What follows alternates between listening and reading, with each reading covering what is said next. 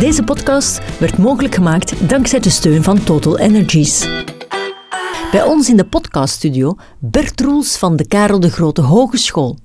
Hij is docent bacheloropleiding autotechnologie, coaching-graduaat voertuigtechnieken en doet tevens onderzoek naar duurbare mobiliteit. Genoeg stof voor een boeiend gesprek. Welkom iedereen in deze Fleet podcast. Vandaag hebben we bij ons in de studio Ben Roels van de Karel de Grote Hogeschool. Uh, welkom Ben. Kan je jezelf even kort voorstellen? Goedemorgen, uh, heel blij dat ik hier mag zijn. Mijn naam is Ben Roels. Ik ben uh, researcher bij Karel de Grote Hogeschool in het onderzoekscentrum voor duurzame industrie, um, voornamelijk energie en mobiliteit. Ik ben docent in de bachelor autotechnologie en ben ook nog studentencoach in het voertuigtechnieken graduaatopleiding bij ons op KDG. Dat zijn veel functies tezamen. Wat is jouw, jouw, jouw echte focus of je prioriteit in wat je doet? Het grootste percentage zit ik dit jaar in het onderzoek, uh, eh, 65%. En dan de andere twee dingen zijn 35% nog. Uh, maar ik merk toch dat die percentjes iets groter durven worden uh, naar lang het enthousiasme bij mij stijgt. Dus het wordt redelijk druk soms. Die research, wat houdt dat juist in? Um, wij zijn sinds vorig jaar september samengegaan met duurzame industrie en wij focussen ons vooral op duurzame mobiliteit en energie. We hebben daar drie lijnen: um, data science voor industrie, voertuigcommunicatie en alternatieve aandrijflijnen en alternatieve brandstoffen. Die laatste twee horen samen en wij doen daar voornamelijk onderzoek in en naar uh, met alle nieuwe trends in de automotive sector. En voertuigcommunicatie, wat moet ik me daarbij voorstellen concreet? Wij richten ons vooral op uh, het CAN-netwerk van de voertuigen. En dat is eigenlijk begonnen met de auto's. Misschien uh, even kort uitleggen voor de luisteraars wat, wat, een CAN-netwerk is. Uh, het CAN-netwerk is eigenlijk de datacommunicatie in voertuigen. Dus hoe alle sensoren, actuatoren en ECU's met elkaar praten. Maar dat is natuurlijk te vertalen. Dat zijn allemaal eentjes en nulletjes die mooi achter elkaar staan. En wij proberen daar de logische data uit te halen, zonder dat wij die eigenlijk die info hebben. Wij zijn daar nu ook een algoritme aan het creëren om automatisch die data te herkennen in elk voertuig. Dat is wel een heel jobje, maar heel interessant gegeven. En voornamelijk, wij zijn begonnen met auto's en nu komt dat ook al tegen in fietsen en in stepjes en in motto's. Dus dat is een enorme groei aan het doormaken. Vooral duidelijkheid is de communicatie binnen in het voertuig. Dus niet communicatie met andere nee, externe. Klopt, dat is binnen in het voertuig. Um, met externe, dus bijvoorbeeld met slimme verkeersborden of met andere voertuigen, daar zitten we momenteel nog niet aan. Oké. En de andere discipline? Um, wij focussen ons heel, heel hard op alternatieve brandstoffen. We hebben al een onderzoek afgerond naar um, biodiesel voor binnenscheepvaart. Wij zijn nu aan het kijken naar een dual-fuel methanol systeem, ook voor binnenscheepvaart. Dat we het ook verder kunnen trekken naar alle dieselmotoren, om zo de meest ecologische, economische manier te vinden voor het injecteren van methanol. En natuurlijk ook te vergroenen, wat overal de grote vraag is, niet alleen bij scheepvaart, maar ook bij personenvervoer en alle andere zaken. In de automobielen wordt al een tijdje gepraat over e-fuels als aanvulling, duurzame aanvulling op elektrisch. Ziet u daar een toekomst in? Want dat moet groen zijn, er moet waterstof, uh, groene waterstof gebruikt worden als basis. Wij merken dat dat een heel moeilijke vraag is. Ik zie daar absoluut toekomst in, maar daar zijn heel veel randvoorwaarden bij. Uh, wij hebben het onderzoek gedaan naar biodiesel. Wij hebben daar met FAME biodiesel gewerkt, of FAME, hoe dat ze het ook soms noemen. En wij merken daar een enorme daling in deeltjes. Dus dat heeft zeker zijn plaats, maar waar kan je het gaan tanken? Hoe is de aanlevering daarvan? Um, hoe wordt het geproduceerd? Die vraag blijft sterk overal naar voren komen. Ook met methanol en waterstof.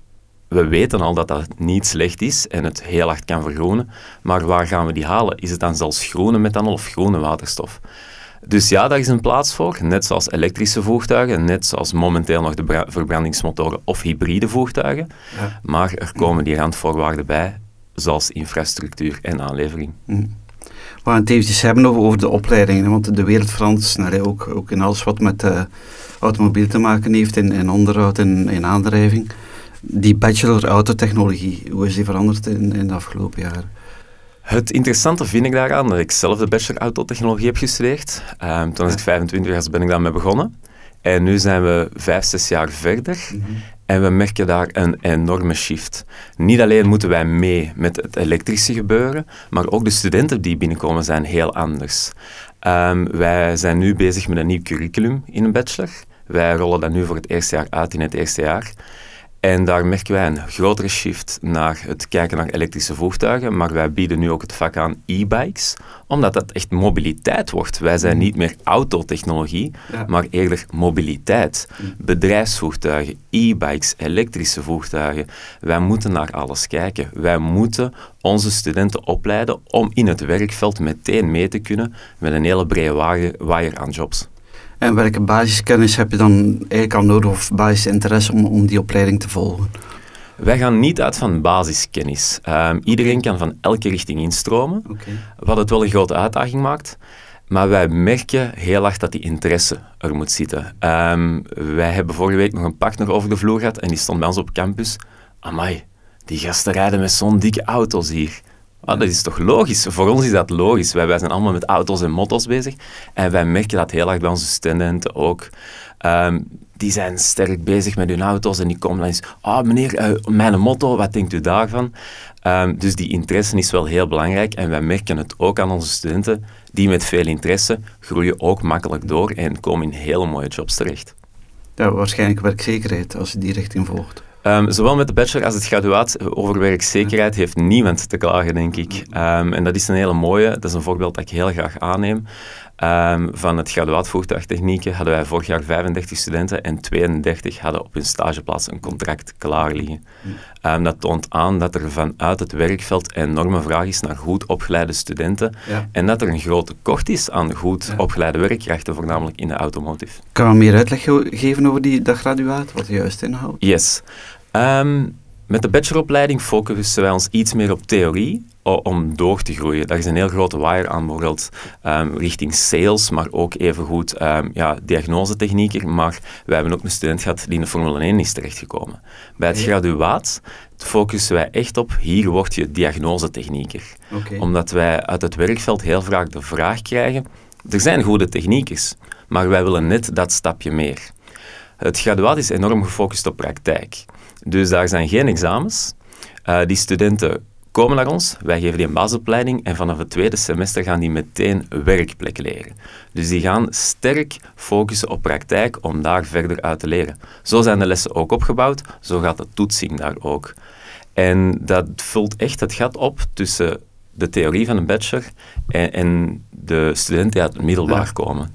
En de graduaat, is dat een, een duaal leren of is dat puur een, een schoolse opleiding? Of gaat, uh, dat is enorm duaal leren. Ja, dat, ja. focust daarop. Um, dat is dan ook in garages van, van merken en zo? Klopt. Uh, de studenten moeten vanaf januari op werkplekken leren gaan, eigenlijk stage gaan doen. Dus die beginnen al van november um, op bedrijfsbezoeken te gaan, van waar wil ik gaan werken. Wij oriënteren die ook een beetje mee, van waar ligt uw interesse, waar wil je terechtkomen om echt op maat te gaan werken. En dat vind ik het mooie aan die opleiding. Ik ben daar sinds dit jaar ook aan de slag als coach.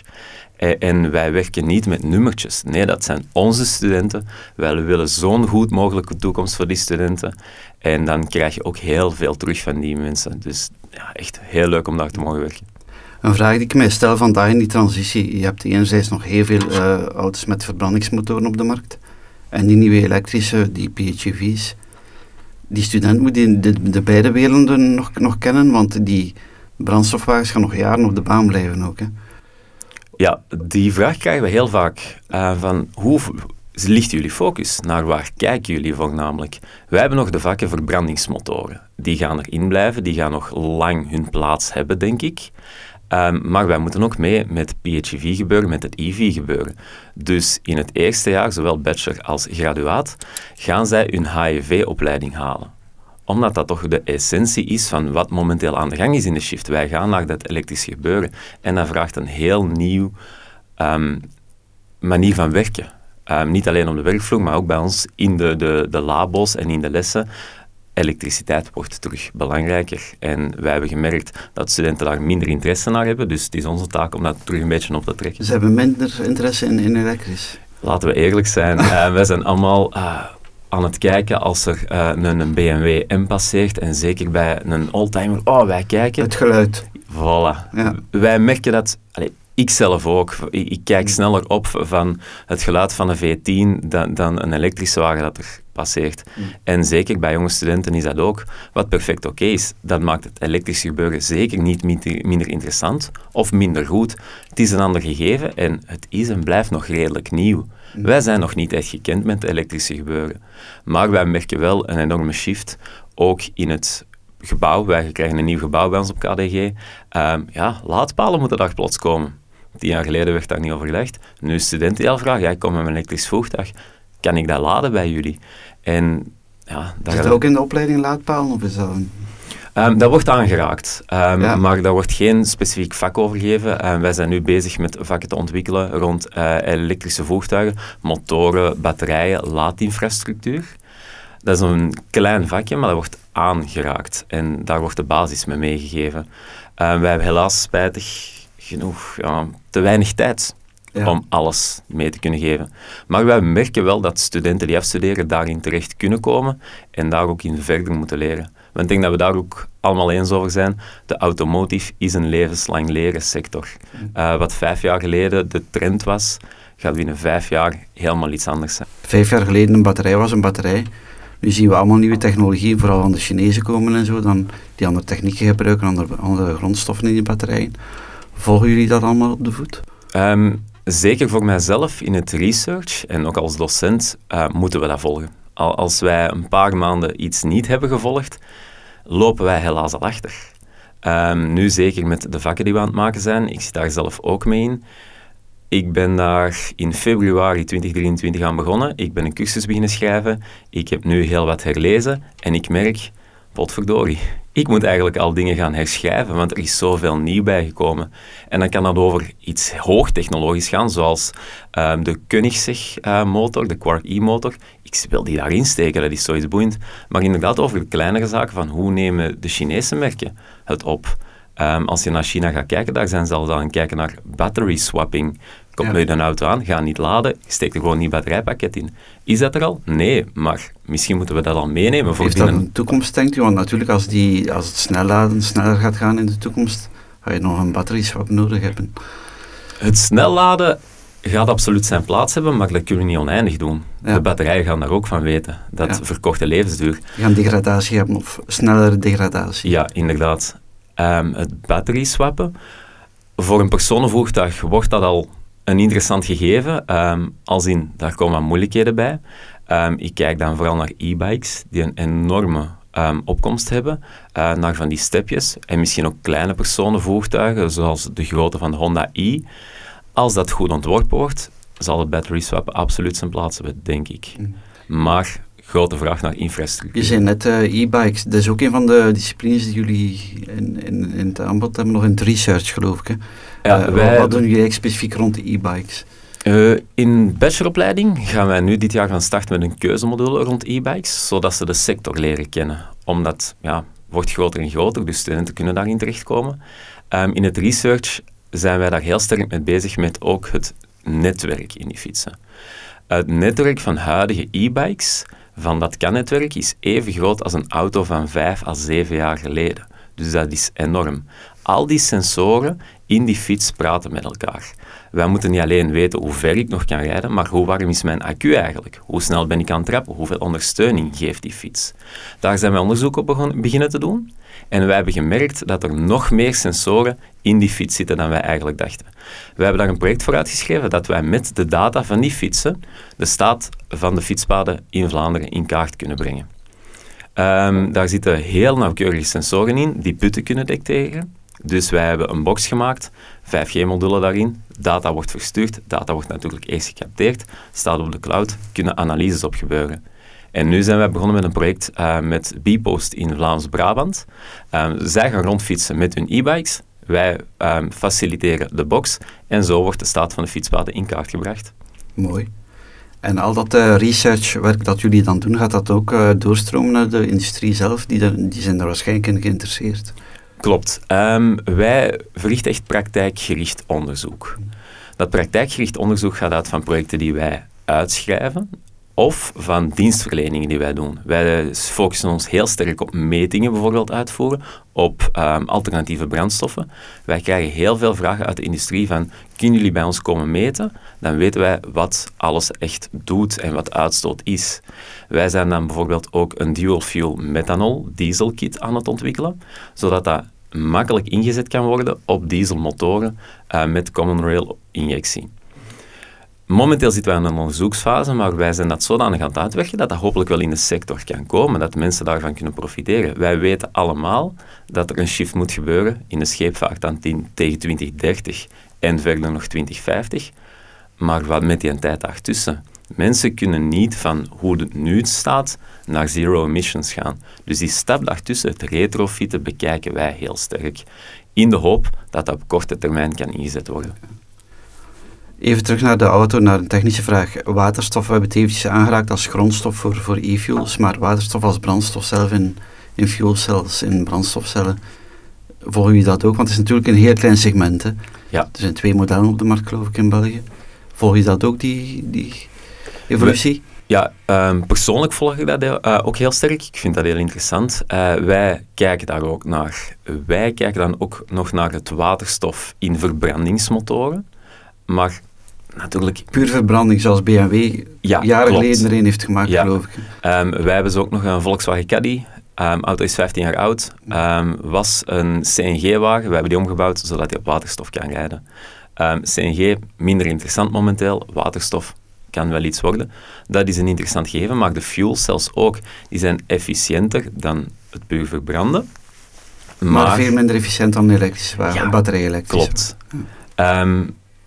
Ik ben daar voorzichtig in uitspraken mee, maar we zitten daar, hebben daar met een stagnatie gezeten. Dat is een beetje gegroeid. Mensen hebben daar minder naar gekeken, want we hebben het elektrische gebeuren en nu begint daar meer en meer onderzoek naar te komen. Um, kijk naar inderdaad de Toyota Mirai. Um, Hyundai is daar ook al uh, mee bezig. BMW is daar dan ook terug mee bezig. Ik zou eerlijk zijn, geef het nog twee jaar en ik ben heel benieuwd naar waar we gaan staan. Um, ik zou daar heel graag onderzoek in doen, maar ik denk dat de grote bedrijven en de grote OEM's daar sterker in staan. Dus ik denk dat we daar nog wel veranderingen in gaan zien, dat dat frequenter gaat voorkomen. Het is eigenlijk een beetje een, een persoonlijke vraag. Uh, denk je dat een, een breed gamma aan alternatieve aandrijvingen nodig gaat zijn in de toekomst? In de zin van, door het heel zwaar ingezet op uh, elektrisch, zeker in, wat wij doen, fleet, het is bijna verplicht fiscaal. Maar denk je dat, dat we het alleen gaan halen met elektrisch in de toekomst? Ik zeg altijd dat het een N en N verhaal gaat worden. Uh, het elektrische fleetdeel heeft absoluut zijn plaats, is ook echt in orde. Het voorbeeld dat ik altijd aanneem, mijn moeder rijdt niet veel niet meer, korte afstanden.